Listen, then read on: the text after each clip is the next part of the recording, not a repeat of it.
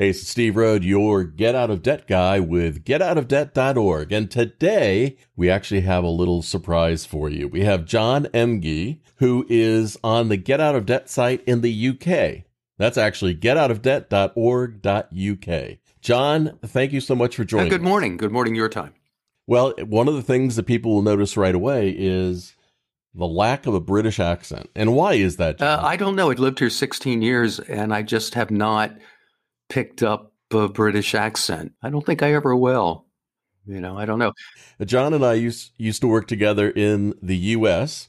And when uh, I moved to the UK to start uh, a debt operation in the UK, John was uh, either smart enough or foolish enough to come on over with me, and I left and he didn't, and that's how that went. Yeah, and I have to thank you for but, that all the time.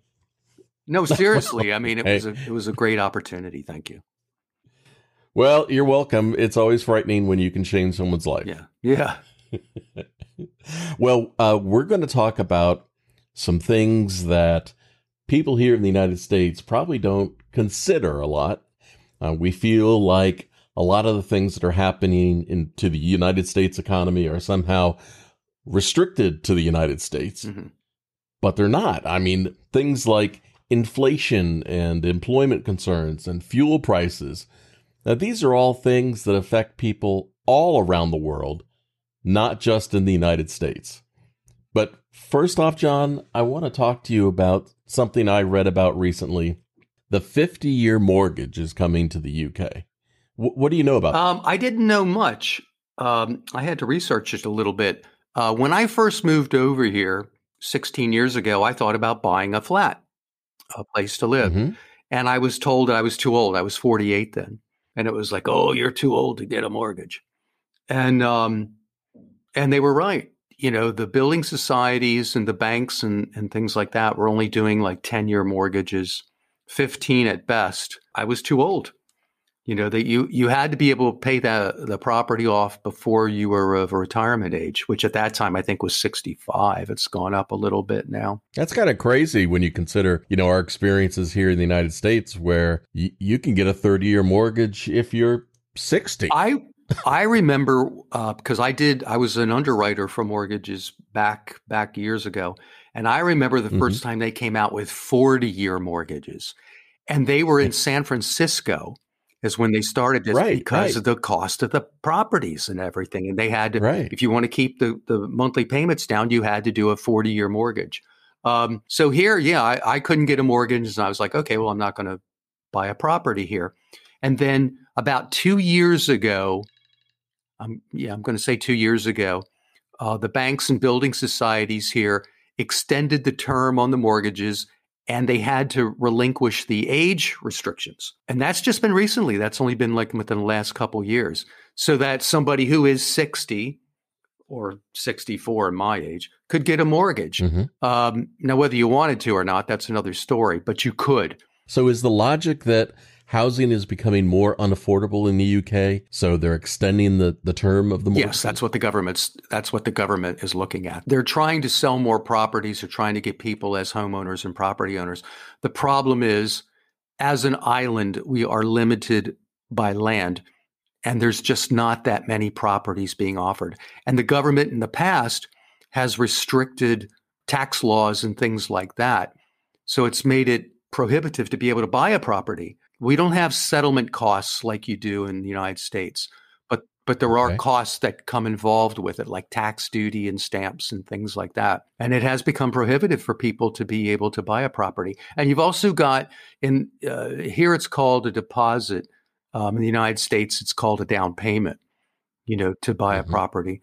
And yeah, it's become prohibitive. It's not it's not easy. 50 years though, I don't know. I I I see a lot of problems with that. I I don't know. That, that's there's inherent uh, issues with that. Well, it certainly reminds me of those Japanese hundred year mortgages. That's for yeah, sure. and and then you also talk about inheriting debt and things like that. Well, technically, yeah. you wouldn't. It might be in somebody's um, will or inheritance that you get their property. When you underwrite a mortgage, as you know, you're taking a snapshot of someone's life. You're saying, okay, yep. this is their credit score at that time or credit report. This is what they're earning at that point in time. This is their deposit or down payment at that time. Yeah. And then you got to project that ahead 30 years. Now, trying to project ahead 50 or 100 years, it really, even projecting ahead 30 years is almost impossible. But you take it on the basis of what it is. So if somebody takes out a mortgage and it's 50 years, what are you going to do? I mean, maybe you know they pass and their children say, "Well, I don't really want the house." You know? yeah, sell the house. Yeah. Or right. or maybe they say or or maybe the children don't qualify. You have to qualify right. to be able to pay. Or maybe they say, "I can't afford to pay." You know, there's a lot of problems that are inherent with that. Um, I'm not saying no to it or trying to be negative, but I think there's just some issues that have to be sorted out. I don't see that coming to be, but we'll see. John, that's a great segue. Speaking of having to sort it out and deal with it, you know, mortgage payments extending to make them smaller and more affordable. But right now, we got to talk about inflation because in the United States, we feel like inflation is being caused by our current political administration. But if that's the case, John, then why do you have inflation in the UK? Well, um, that is a, a good question and funny to answer because it's like one person does not cause inflation. You know, it's a it's a global economy and it's just things that happen. And you know, it's like Biden didn't cause inflation. Bojo didn't cause inflation. We came out of a mm-hmm. pandemic, and and I, I'm not an expert on that, but we came out of a pandemic, and now a lot of businesses want to recoup custom revenues that they lost. I'm curious. Does the media in the UK feel like your inflation issues are related to your political administration? I think in part, uh, only because as a socialized country and government, People mm-hmm. want uh, the government to respond. They want them to react. They want them to say, "Hey, hey, we're going to help you out." Um, just like yeah. the stimulus checks that were issued in the United States, we're going to get some of that here. There are some people that are going to get like six hundred quid or pounds mm-hmm. in two checks between July and um, September, but yeah, they, they want the government to respond and react a little bit more. Whereas in the United States, you know, everybody kind of stands on their own. They're like, well, you're just going to have to deal with it and work more hours. Um, yeah. You know, so. Have you noticed prices going up? Yes. Yes. The only the well, only prices that haven't gone up, Steve, are alcohol. Yeah, alcohol. so if you want if you want to drink, well, you can drink. But if you want a meal, you know, all right, there you go. Yeah, yeah. and you know where the prices have really gone up is in the restaurants, uh, because uh, my partner and I like we used to like to go out and do things, mm-hmm. and the prices have definitely gone up. And when I say gone up, I mean like you know an entree might might have gone up like like two pounds, two quid. That's a sizable increase when you think about it. So you think people are going to give up going out, or are they just going to be more people making ends meet each month? I think it's going to be more people making ends meet each month. There's not. That ties in with what the uh, work environment or job situation is in employment. A lot of people have not gone back to work. So there's they're not still on furlough money, but they're receiving some sort of benefit. Yeah, they're not going to have the money to be able to go out. So it's it's a double-edged sword right there. Yeah. And the government's talking about cutting out 90,000 uh, government jobs in the UK and all those people are going to have to be paid or benefits or or something. So it seems like your benefits budget is going way up. How is the government going to afford I don't know, and that is bizarre. It's like, all right, let's lay off public sector workers. I say layoff, but they furlough or sack them, as they say here, let them go. Yeah. But then you're going to wind up paying him through the benefit system. I don't know how that's going to work out. It, it doesn't make sense to me. It's almost better if you kept them on the payroll and paid them and and got the you know the work out of them. So I don't know how that's going to work out. That's relatively new. That's that's a bit of a bizarre situation to th- when you think about that. What do you think is the most pressing concern right now for consumers in the UK? Just trying to get by month to month. I mean, I'll speak from my personal standpoint.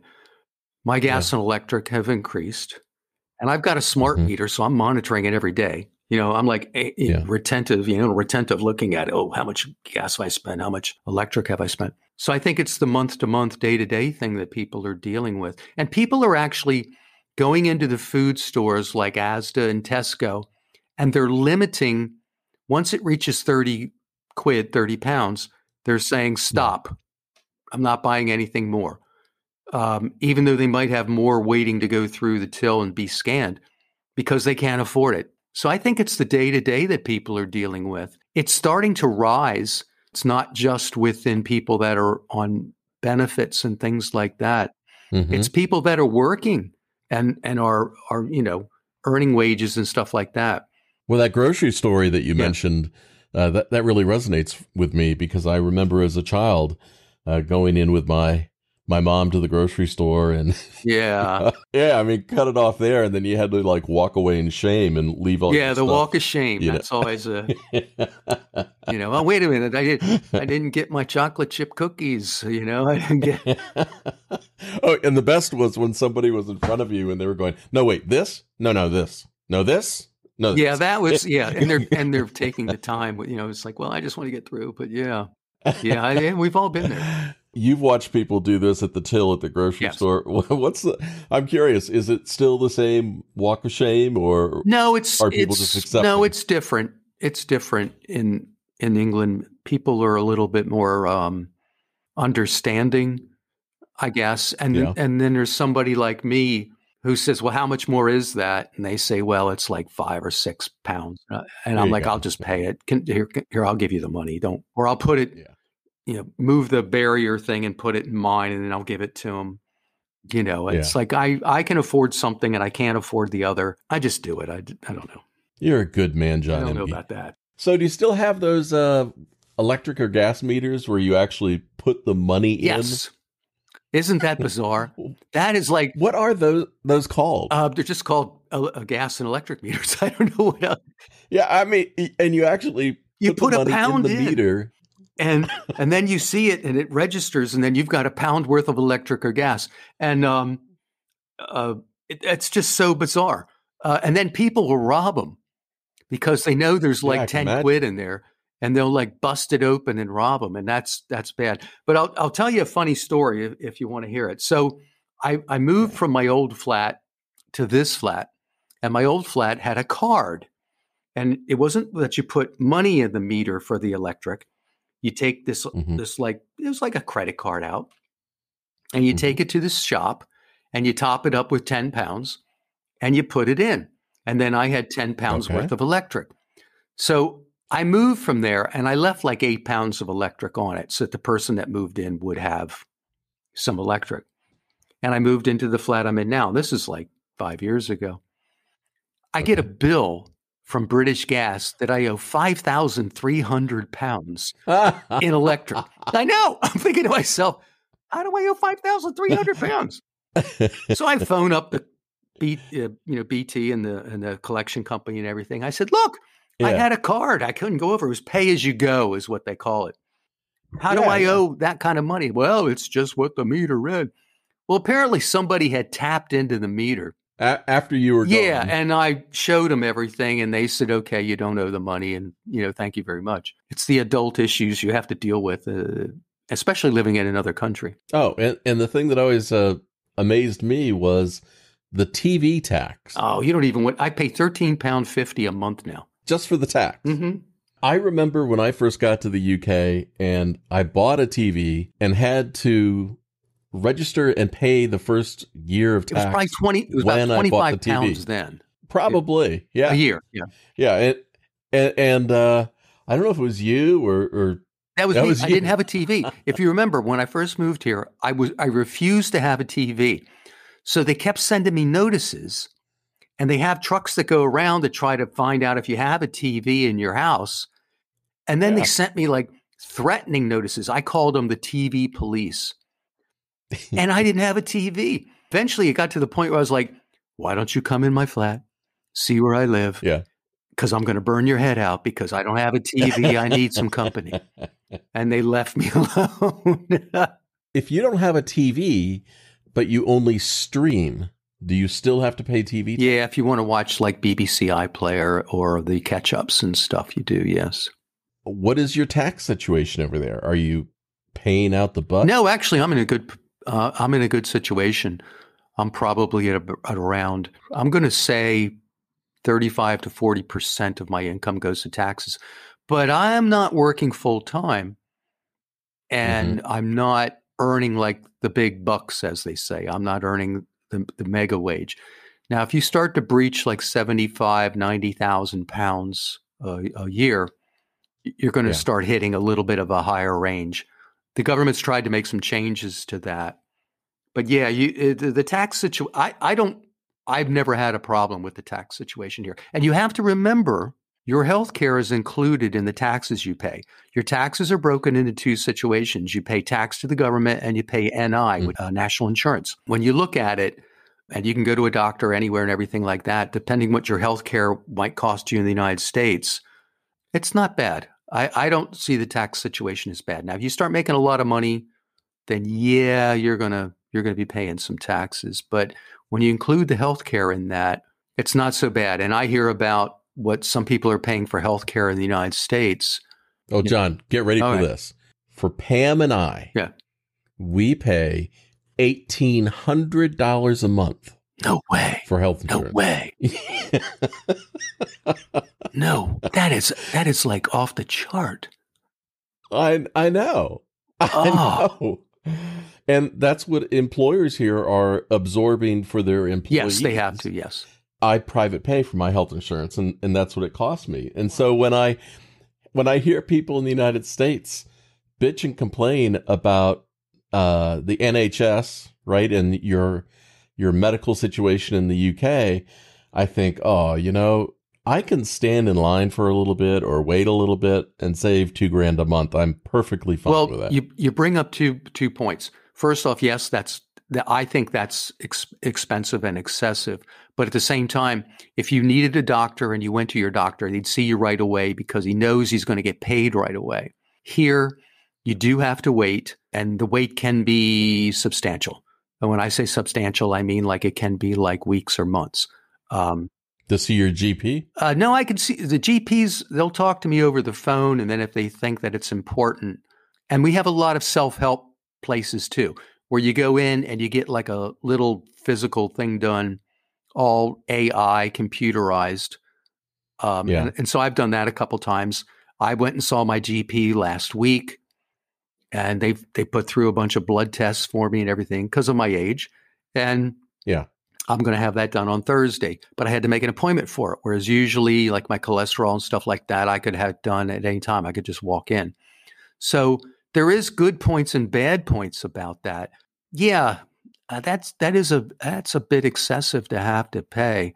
There are delays well, here. A, there are delays here with surgeries and things like that. And COVID yeah. has caused that to be pushed back. So, you know, there it's been a few years, but uh, when I was there with you, yeah. we had four people. We paid for private health insurance on top of the NHS. Yeah, you paid for Bupa for me. Right. Yeah. So that you could go to a private hospital or private doctor yeah. or whatever.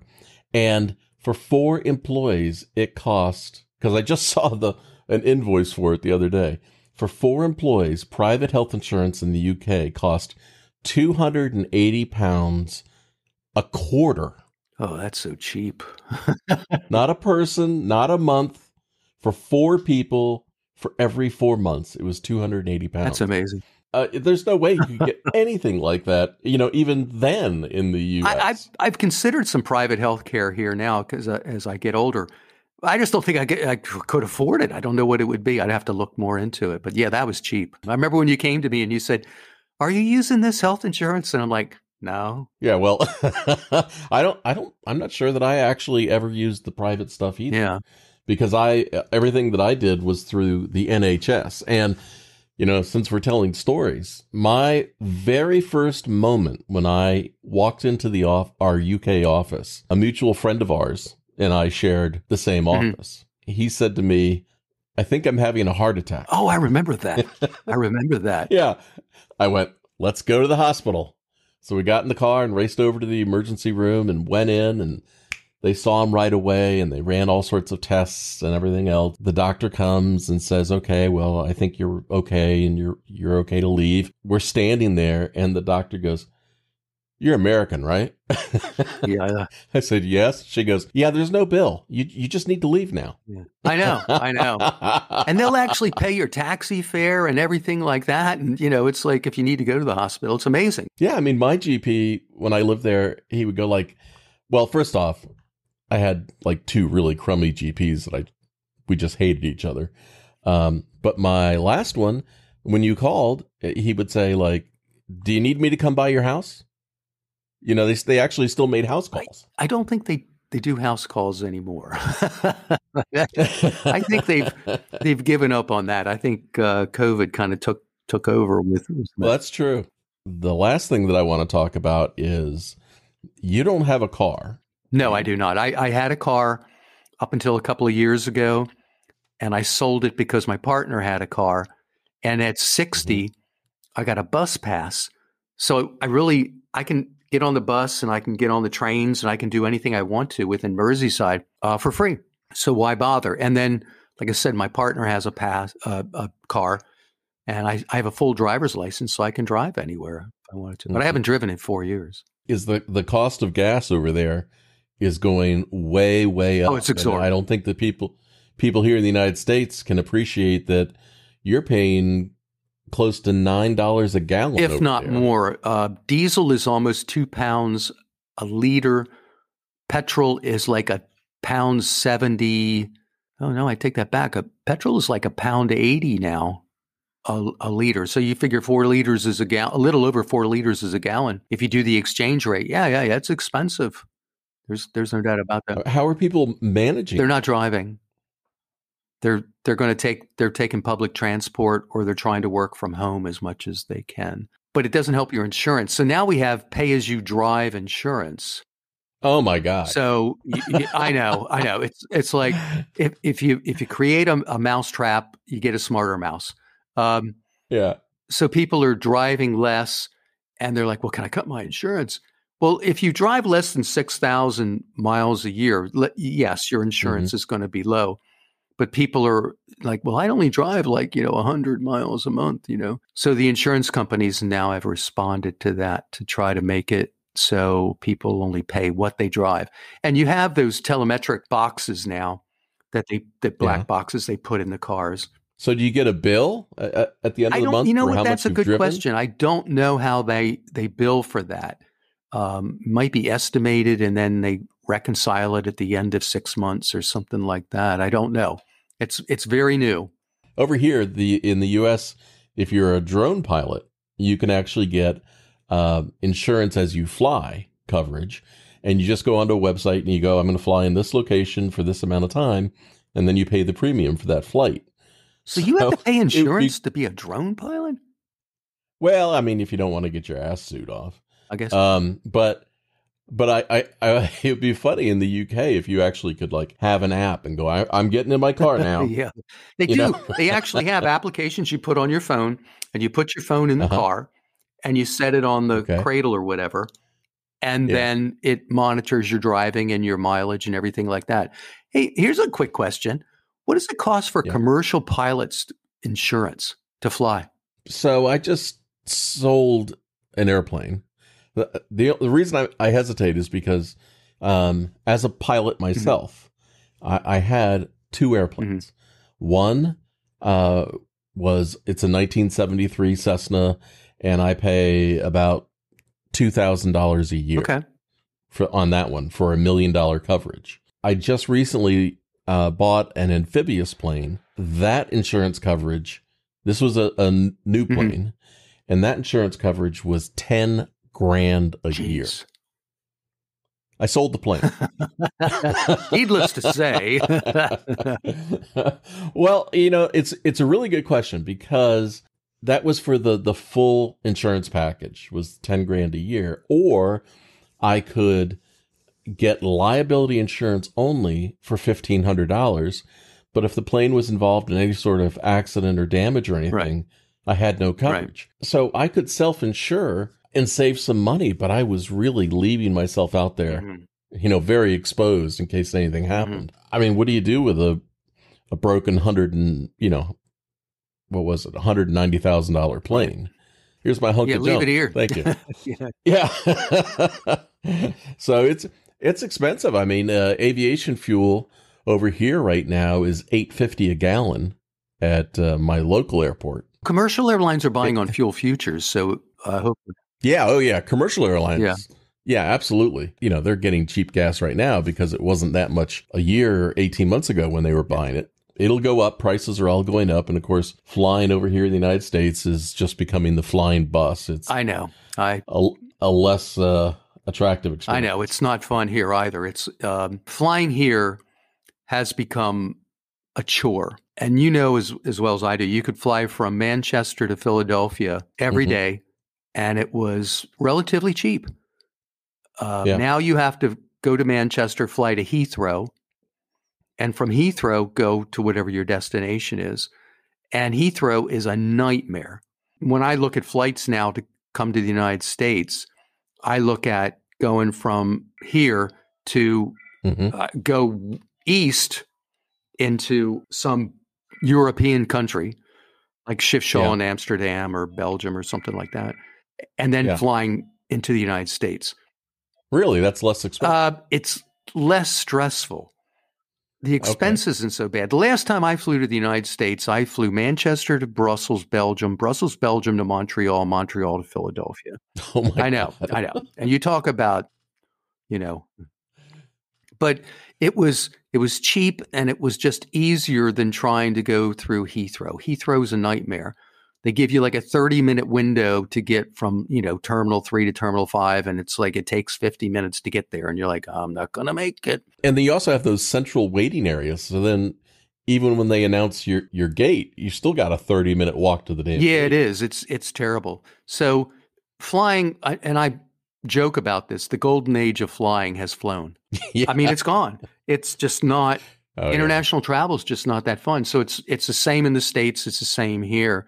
If you want to go from somewhere here over to Europe, it's a little Mm-hmm. bit easier. Flights are and flights are relatively cheap still.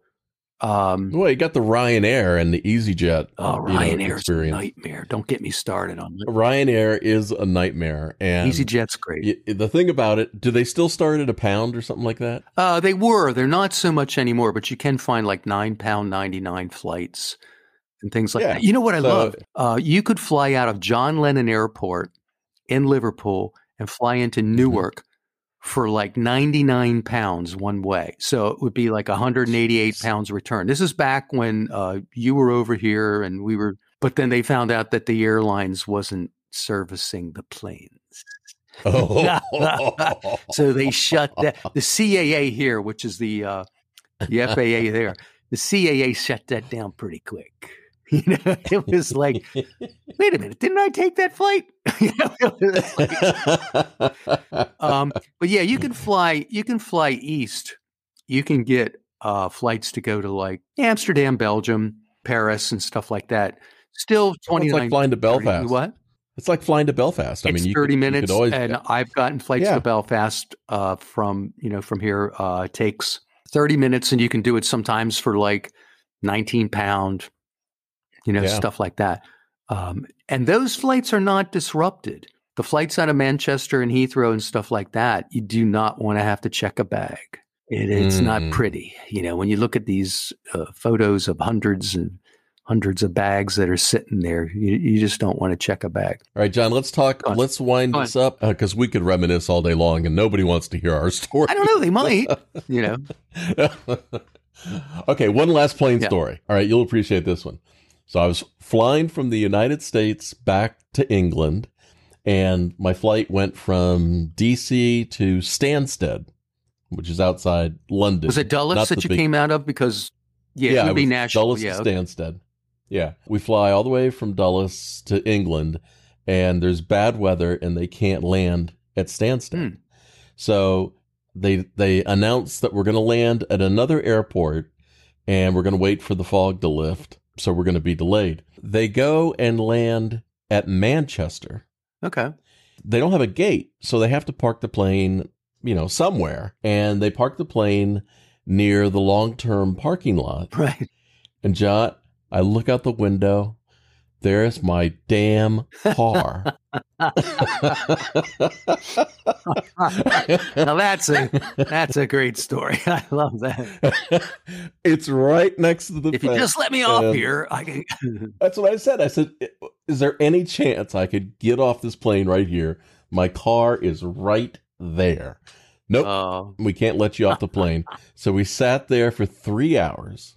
Then we flew from Manchester to Stansted, and then I had to get a train. Yeah, yeah, yeah. Back to Manchester. anyway, uh, let's get back to UK debt for a second. What do you hear people saying? You hear anybody bitching and complaining about money, credit, and debt in the UK these days? I don't hear too much. Uh, what I hear is a lot of people that um, they're just struggling, and they're struggling with mm-hmm. everyday bills, like you know paying their gas, their electric, food, and things like that. And I also hear a lot about people that um, have returned to the UK from other countries that have left def- debt in other countries. And that's yeah. a whole nother subject, as you know. We've dealt with that, especially like Saudi Arabia, yeah, the UAE and everything like that. We've oh we've God. we've dealt with that for years, and um, that's that is a whole nother. But people are they're just struggling um, with petrol being as high as it is, with food prices going up. They're just trying to deal with the day to day bills. I mean, wages aren't going up the same amount. No, unless you strike. BA is going to go on strike, British Airways. Mm-hmm. Uh, the railways went on strike. I heard that uh, British Telephone, BT, is going on strike. I haven't seen that mm-hmm. yet, but they're all going on strike. It's, it's like the summer of discontent. And it's like, personally, me, I'm like, well, you have a job. Why can't you just sort it out while you're working? You know, but they they don't, yeah. and they just they go on strike, and they and then people don't like them. It's like, you know, it's like okay, well, I don't like rail workers because they went on strike, and I can't get A to B. I don't like BA because they're on strike, and I can't get my baggage. You know, or I don't like BT, yeah. and it's like you can sort it out. It just might not be as sorted as you wanted. You might not get the 13% or 14% increase in wages that you want, but you might get five or six. And I realize inflation is eight or nine, but you have a job. My personal belief is do your job and take what they give you. And you, you have to suffer through what you have to suffer through, which may not be the best perspective to have. I don't know. When you put other people, and I don't want to say at risk, but you, you start having other people involved in your work by striking, they're not going to like mm-hmm. you. Well, uh, on a bus note, you mentioned that you have a bus pass now that you're an old farm. Yeah. And how much is that bus free. pass? Oh my god. Free is free. you know? it's like it's it's like as soon as I turned 60, I had to get a photo taken. I put that application in and bada boom, bada bing, it came back and I was like, "Hello." Free so all in the whole Liverpool area, you have free bus Merseyside and all of train, Merseyside, Merseyside. I have free travel. I know, I love it. Yeah, you just flash the pass. You know, the only problem is that I I still look kind of young for my age. I mean, uh, mm-hmm. not to describe myself, but my hair is all silver and gray, uh, whatever. I do look my age, but nobody gives. None of these young people give up their bus seat for me or anything. and um, but I put that pass down and the drivers are like, you know, they they understand, they know, you know what's going on. Yeah. But yeah, free is free. I I travel for free around Merseyside. Well, that's a benefit. I think so. I th- well, I paid into the tax stamp enough. All right. Well, in closing, what is the uh, the one thing you want to leave people with when it comes to UK debt? Something that you're seeing that you're writing about on the getoutofdebt.org.uk website, or something that is uh, evolving right now. What's the burning topic? I think there's going to be a um, a surge in bankruptcies and insolvencies that's coming up because you know it as well as I do. People hang on, you know, they mm-hmm. struggle, and that struggling at some point has to reach a critical mass. And I think that we're going to see a, a, surge in insolvencies. And over here, we have debt relief orders for now thirty thousand pounds and under, mm-hmm. bankruptcies, obviously, token payment arrangements have become more the norm and they're going to explode where people are going to actually have to final finally realize hey, I, I, I just can't do this anymore. I, mean, I can pay a pound a month to my credit cards, but at some point I'm going to have to resolve this, and I think we're going to see a surge in insolvencies. And John, we're we're old enough now that we have probably seen two or three of these cycles in our lifetime. Yes. It's always the same. It thing. is. It is. And yet, every time people are surprised. I know.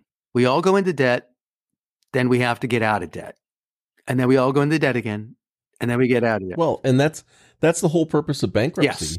Is to, to clean out all the, the dead debt that's never going to get paid that weighs people down yes. and get them back to being able to consume again because we're consumers. Exactly. If we don't consume, the economy doesn't doesn't move along. And you're right. That's exactly the best way to put it. John answers all the UK debt questions. If you have a question you want to ask John about UK debt, go to getoutofdebt.org.uk. Till next time, remember practice safe debt. Thanks, Thank John. Thank you, Steve. Thank you.